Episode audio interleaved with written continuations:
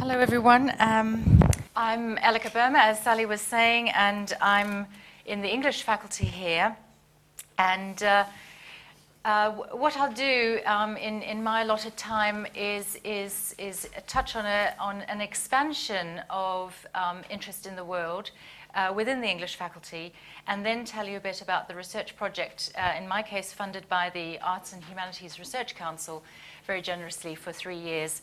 Um, that is called South Asians Making Britain, which, uh, to build on something that Rana was saying, uh, looks at the network of Europe and Asia uh, from the perspective of interrelations between, in particular, India and Britain uh, in, a, in, a, in, a, more recent period than the, than the very long period that Rana was referring to in the case of China, the period 1870 to 1950.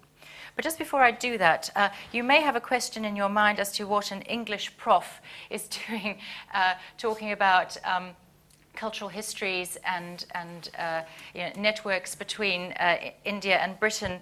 Uh, well, uh, suffice to say that, though, of course, the English faculty is world renowned uh, for its teaching in the, the great tradition, as we say, leading from Beowulf to Virginia Woolf.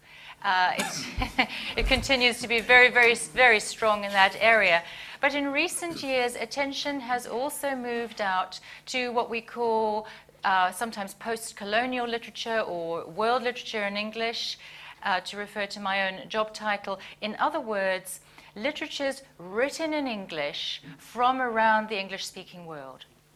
So, as you heard from Sally, my specialism is in particular in the Indian novel in English, uh, Salman Rushdie, Aravinda Adiga, who's currently on the Booker Prize shortlist, and, and also in certain uh, literatures of Africa.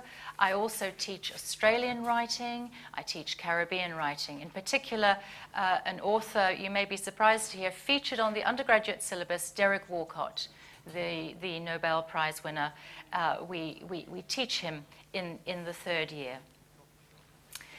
I have also, as, as, as you've heard, uh, written a cultural history of Nelson Mandela, looking at Mandela not only as uh, you know, the, the, the leader, the, uh, the champion of, um, of democracy and, and non racialism we all know about, but Mandela also as a cultural figure, as a subject for poetry uh, in, in, in his country, South Africa. And um, uh, th- that by way of an example of this expansion of, of, of literary interest uh, from the vantage point of the English faculty.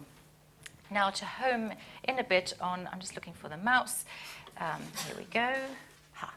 Right. This is uh, the poster for our project. Which is more specifically entitled actually South Asians Making Britain, South Asian Visions of Home and Abroad, which is a collaborative project that I'm involved with, very much like Rana's project, collaborative, involving postdoctoral researchers um, and, and uh, research fellows, located both at the Open University and here at Oxford. A team of five actually recently uh, expanded to six with um, somebody having gone on, on, on maternity leave. Now, the trigger for this project, uh, which is a, a three-year project, as you can see from the from the dates um, over there, uh, 07 began last year to, to 2010. The trigger for this project was our collective interest in thinking about the long history, with emphasis on long, history of South Asian migration to Britain the long history of Caribbean migration to Britain in the 18th, 19th, and 20th centuries has already been investigated by people like Catherine Hall, the novelist Caryl Phillips, and others. South Asian histories of migration, though there's plenty of evidence for there having been Asians in transit between India and England in the 19th century, far less intensively researched. So we were interested in sort of tackling that gap. We were particularly interested too in demonstrating that post war immigration, the post war immigration of South Asians to Britain, was not a sudden and unanticipated development, but had been prepared for, if you like. The ground had been laid by numerous Indian travelers, students, activists, teachers, lawyers, writers, poets who had lived in England earlier on and written in interesting and vivid ways about their experiences. So, what our project is asking did these early presences, if you like, of South Asians tell us about migration, ideas of belonging, of Britishness, of citizenship, of cultural integration in the post war period? To give some examples, as I think it's always great to, to, to focus in on examples.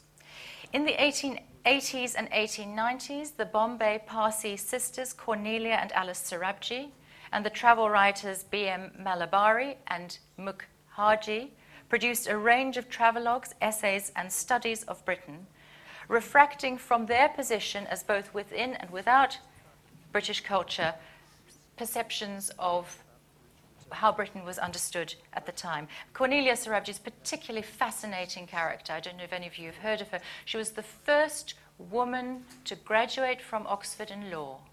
She studied here in the 1880s. She was a great, great friend of, um, of, of, Benjamin Jowett, the, the master of Balliol.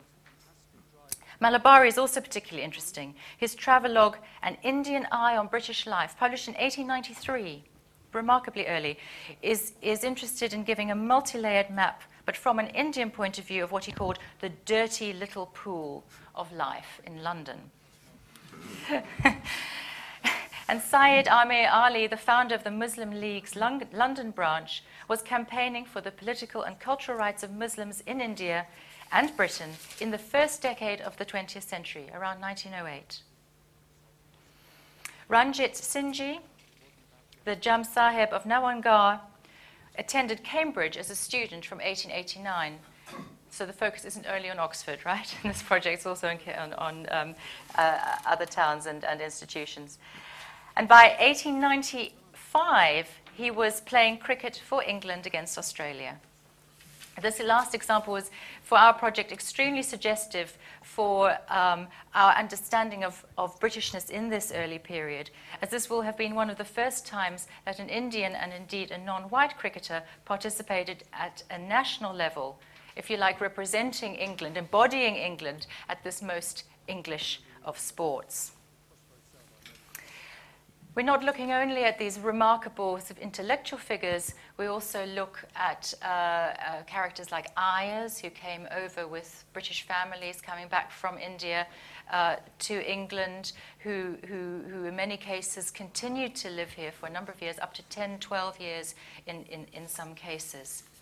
So, what we want to do then, ultimately, is just to show, to give you an impression of our methodology um, is, to, is to create a complicated map of Britain and of some of uh, Britain's major cities, um, if you like, a multicultural map uh, of, of this period. This is a map of Bloomsbury, um, broadly conceived uh, around 1920.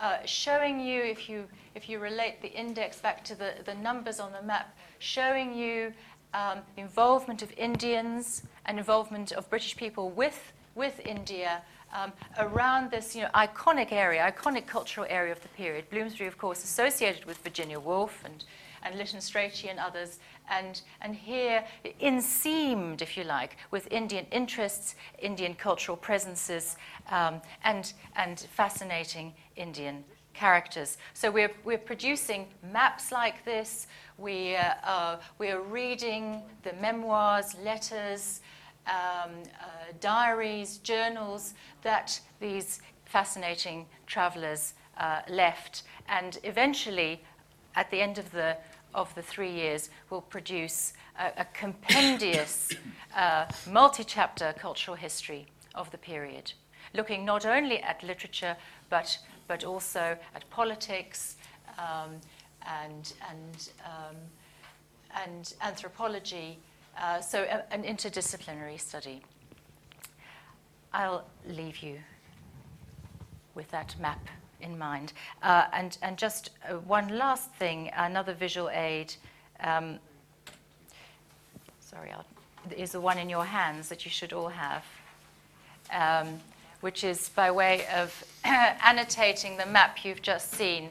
Uh, that photograph from 1926 is um, of everybody who was involved in setting up the first Indian restaurant in, in London. Uh, in, in, in, the 1920s. If, if you like, the, there, there you see the pioneers of what is now you know, widely recognized to be Britain's national dish, i.e., curry. Thank you.